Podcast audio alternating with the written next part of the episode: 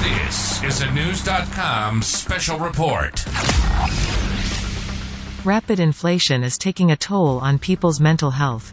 So, if you're feeling stressed at price hikes, don't worry, you're not alone.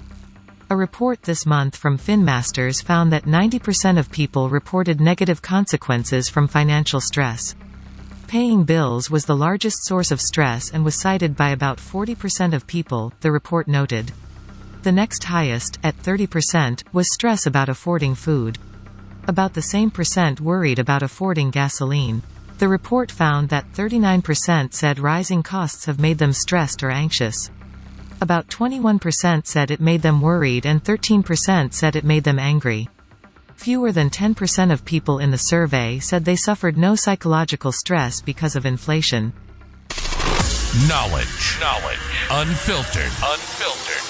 Knewz.com. Knewz.com. Knewz.com. News.